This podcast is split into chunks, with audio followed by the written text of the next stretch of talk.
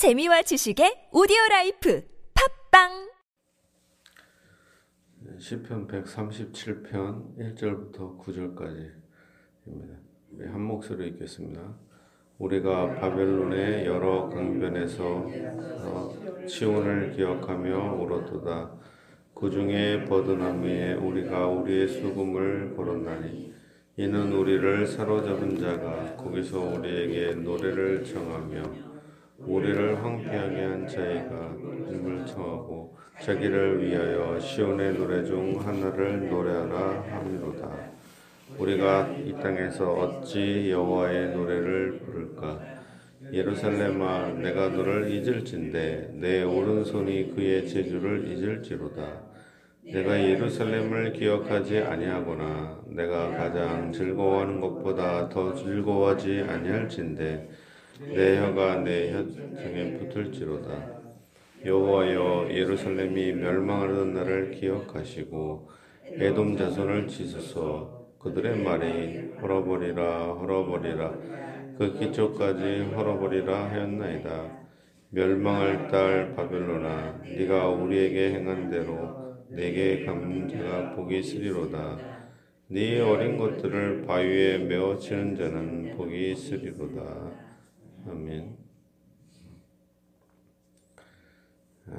이 시는 실제로 역사적으로 있었던 일을 경험한 것에 대한 기록입니다. 우리가 1절입니다. 우리가 바벨론의 여러 강변 거기에 앉아서 시온을 기억하며 울었도다. 1절부터 6절은 하나님의 성전에서 예배하지 못하는 것을 슬퍼하면서 기록한 것입니다. 바벨론의 포로가 되어서 이스라엘 백성들이 유다 백성들이 포로가 돼서 바벨론의 포로가 되었습니다. 거기에 유프라테스 티그리스 강이 있어요. 큰 강에서 그 강변에서 이제 시온 예루살렘을 생각하며 기억하며 울은 것입니다. 70년 동안의 포로 생활이 속에서 하나님의 구원을 바라보며 또한 자기의 죄를 회개하며 예, 여기서 울었다 할 때 울었다는 것은 자기의 슬픔을 표현하는 것도 있죠. 그렇지만 또한 슬픔을 표현하고 또 회개하면서 겸손한 표현이기도 합니다. 슬픔과 회개와 겸손의 표시입니다. 또 시온을 기억하며 울었다 이렇게 할 때 시온을 어, 왜 슬퍼하느냐? 우리나라 같은 경우는 일제 시대 때 나라를 잃었기 때문에 슬퍼하잖아요. 근데 이스라엘 백성, 유다 백성은 그거보다 나라를 잃은 것도 이제 중요하죠. 근데 그거보다 더 중요한 것은 하나님께 올바르게 예배를 드릴 수가 없었다는 것이 더 큰 치명적이다. 그 치명적인 슬픔이었다라는 것입니다. 하나님께서 이스라엘 백성들을 심판하실 때 그 단계가 있어요. 단계가 뭐냐? 맨 처음에는 기근이 옵니다. 일단 먹고 살기가 빡빡하지죠. 근데도 회개하지 않아요. 그러면 질병이 옵니다. 질병이 와도 회개하지 않아요. 그럼 전쟁이 옵니다. 이 3대 재난. 딱 보면 하나 공식과 같아요. 이게 기근이 일어나면 비달라고 기도하고, 질병이 일어나면 또 질병을 고쳐달라고. 그래서 여호와 라파, 치료하는 하나님. 또한 전쟁이 이게 사방에 둘러싸여서 전쟁이 일어나기 때문에 또 하나님께 구하면 또 하나님이 고쳐주시고, 하나님께서 그런 장소에 이스라엘 백성을 이렇게 딱 놓은 거예요. 기도를 안 하면 안 할 수, 안 하면 살 수가 없게. 하나님만 의존을 할 수밖에 없는 상황으로 이스라엘 백성을 딱 놓은 겁니다. 그런 거, 그런 것만 하나님은 우리의 고난을 통해서라도 기도받기를 원하신다. 하나님은 우리와 교제하기를 원하시는 게 하나님이시다. 라는 것을 이스라엘 백성들의 가나안 땅 위치를 딱 봐도 그래요. 위에는 바벨론, 아시리아, 좌우에는 왼쪽에는 이 해변길을 따라서 블레셋이 있고 오른쪽에는 모압, 암몬, 뭐 아람 자손 이런 사람들이 또 괴롭히고 밑에는 애굽 제국이 있어서 또 괴롭히고 사방에 온 사방이 다 적밖에 없어요. 거기서 기도하는 밖에 없는 거죠. 기도하는. 그리고 비가 안 오는. 비를 구해야 되는. 근데도 이 사람들이 회개하지 않는다. 그러면은 전, 이 나라가 멸망을 합니다. 나라가 전쟁이 일어나서 나라가 멸망을 해요. 그또 회개하면 또 나라를 다시 회복시켜 줍니다. 그런데 마지막으로 이스라엘 백성들에 대한 최종적 심판이 뭐냐? 나라를 멸망할 정도가 아니라 아예 성전을 부셔버리면 그러면 심각해지는 거죠. 왜? 예배를 드릴 수가 없기 때문에. 시온에 있는 언약, 시온에 있었던 특히 언약교회를 빼앗기면 언약교회에 앉아 계신 하나님, 속죄소 위, 시온 좌 위에 앉아 계신 하나님이 뭐한테 예배를 드릴 수가 없잖아요. 바로 지금 그런 상황인 것이죠. 예배를 드릴 수가 없는. 그래서 시, 나라를 잃은 것과 또한 예배를 드릴 수가 없는 상황을 슬퍼하는 거죠. 그 중에 버드나무에 우리가 우리의 수금을 걸었나니 여기서 수금을 걸었다 그러면 그뭐 기타 같은 거죠. 뭐 기타나 검은 것 같이 수금인데 버드나무에 우리가 우리의 수금을 걸었다. 뭡니까? 이 성전에서 레위 지파 사람들이 찬송을 부릅니다. 수금을 타서 하나님께 예배를 드리는데 예배의 찬송이 끊어진 거죠. 예배 찬송을 밖에서 부를 수 있는 건 아니잖아요. 성전에서 부르는 것이. 이는 우리를 사로잡은 자가 거기서 우리에게 노래를 청하며 우리를 황폐하게 한 자가 기쁨을 청하고 자기들을 위하여 시온의 노래 중 하나를 노래하라 함이로다. 오히려 바벨론의 사람들이 자기들에게 오히려 예배 찬송을 부르라 노래 이렇게 술안주거리로 그런 건 좀 말이 안 되잖아요. 그러니까 수금을 아예 그냥 걸고 안 부르는 거죠. 우리가 이방 땅에서 어찌 여호와의 노래를 부를까? 음, 예배 행위가 더러워졌기 때문에 그런 노래를 함부로 부를 수가 있는 게 아니죠. 그리고 시온에 있던 사람들은 잘 보세요. 70년 동안 포로 생활을 했습니다. 그런데 이제 70년의 기간 동안에 바벨론에서 태어난 사람이 있을 거 아니에요. 그러면은 이스라엘 민족이지만 바벨론에서 태어났으니까 그럼 그들의 조국은 어디냐? 바벨론이냐? 어, 이스라엘 땅이냐? 그런 거 있잖아요. 속지주의냐? 속인주의냐?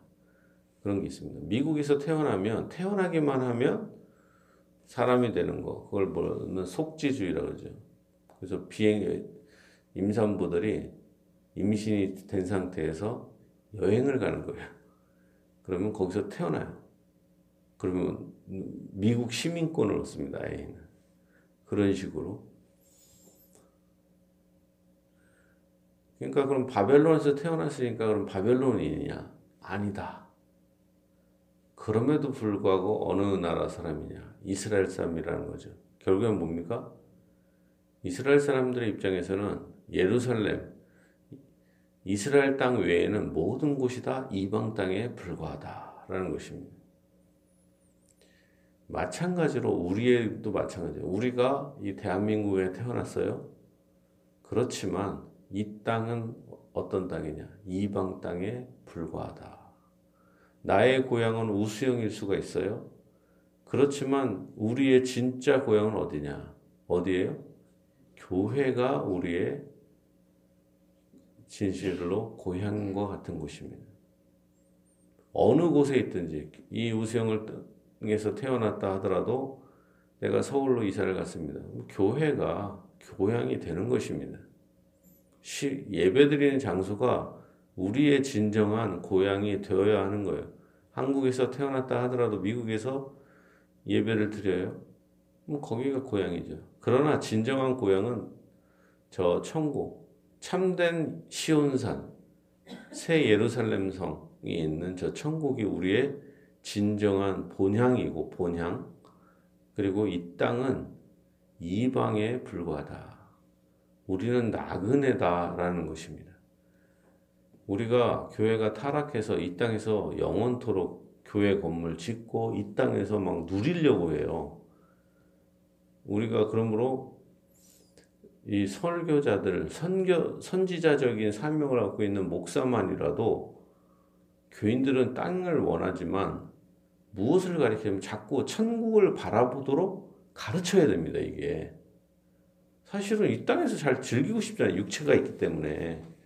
그러나 그 본성을 거스리고 저 천국을 바라보도록 전해야 됩니다. 자기의 본성을 거스려서라도.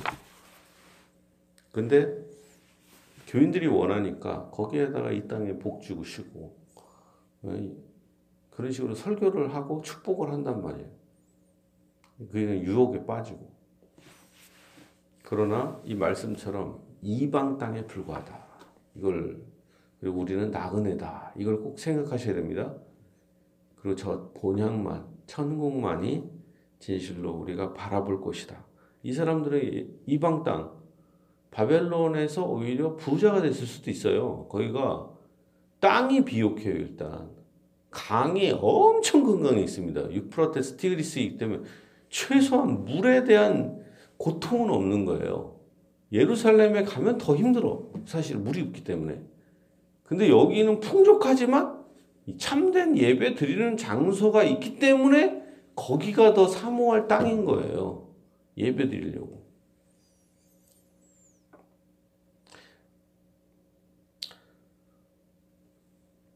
자, 5절입니다. 예루살렘아 내가 너를 잊을진데 내 오른손이 그의 재주를 잊을지로다.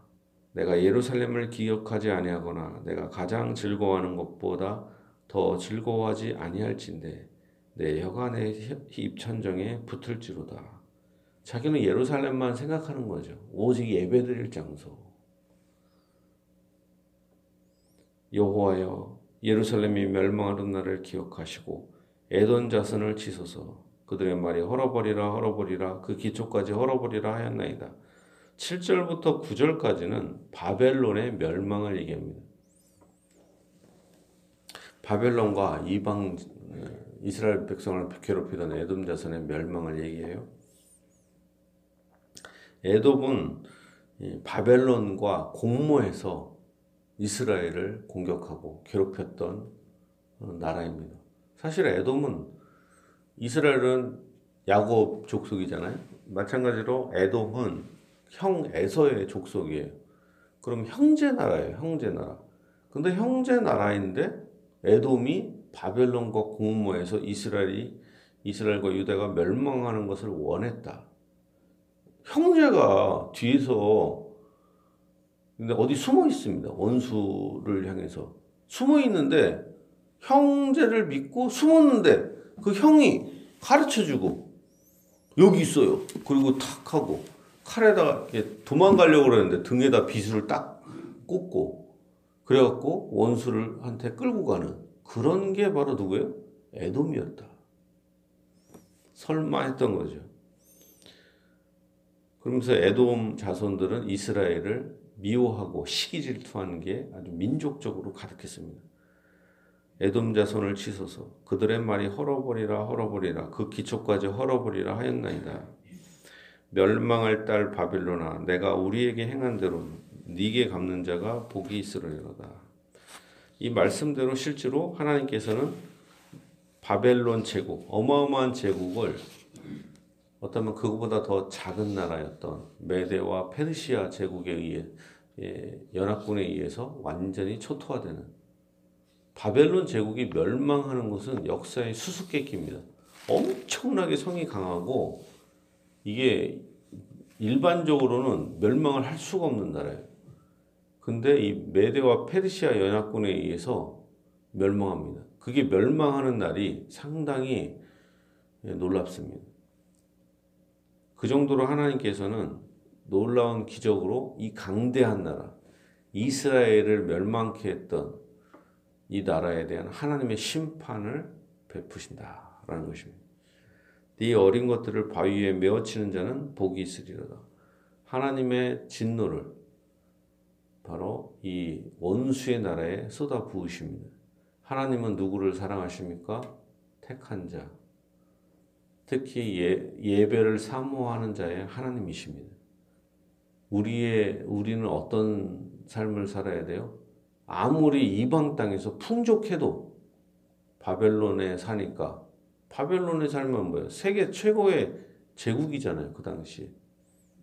애굽 제국보다 훨씬 강한 티그리스 유프라테스 어마어마한 강들에서 풍족하게 경제적으로 살아도 그게 아니라 비록 힘들고 어렵고 척박한 가나안 땅 예루살렘에서 예배드리는 것을 이 사람들은 사모했다.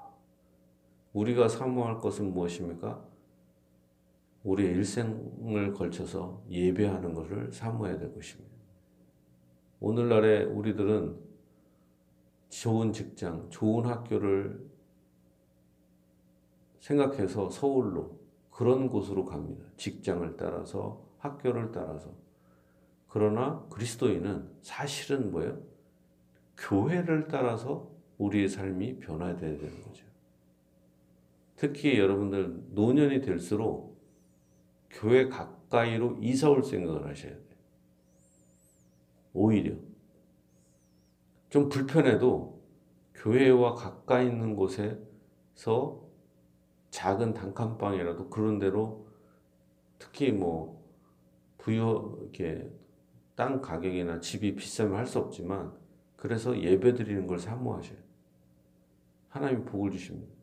지금 서울 같은 경우는 교회가 있는 주변이 원래는 가난 집값이 안 비쌌는데 집을 다 이제 부시고 아파트를 지으면서 집값이 비싸져 가고 교회를 다녔던 사람들이 다 떨어지고 집을 팔고 한 시간 거리 이상 이렇게 멀리 이렇게 이사를 가요. 그럼 점점 점점 교회를 멀리하게 되고 특히 나이가 드신 분들은 그 모교에서 몇십 년 동안 섬겼지만 몸이 아파서 교회를 못 가요. 그러다 보면 뭐야? 점점 점점 하루 이틀 며칠 못 가다 보면 몇 달이 되고 몇 년이 되면 교인이 잊어버려요. 아 그런 걸 보면 얼마나 슬픈가. 우리도 마찬가지입니다. 교회에서 멀리 떠나면 몸도 아프고 그러면 예배드리기가 힘들어요, 사실은. 그러나 힘들어도 이렇게 가까운데 그리고 특히 여러분들처럼 새벽에 열심히 나오는 분들이 하나님이 얼마나 기뻐하시겠습니까? 사실은. 그러지 않겠어요? 하나님이 얼마나 기뻐하셔요. 사랑하는 내 딸이 왔구나. 힘들지. 힘내라. 그러지 않겠습니까? 하나님께서 여러분에게 하나님을 향해서 기도하고 예배하는 여러분에게 넘치는 축복과 은혜를 주실 것입니다. 여러분의 강구에 풍성히 응답해 주실 것입니다. 예배를 사모하고 시온과 같은 교회와 예배를 사모하는 여러분에게 하나님의 놀라운 축복이 있기를 예수님의 이름으로 축복합니다.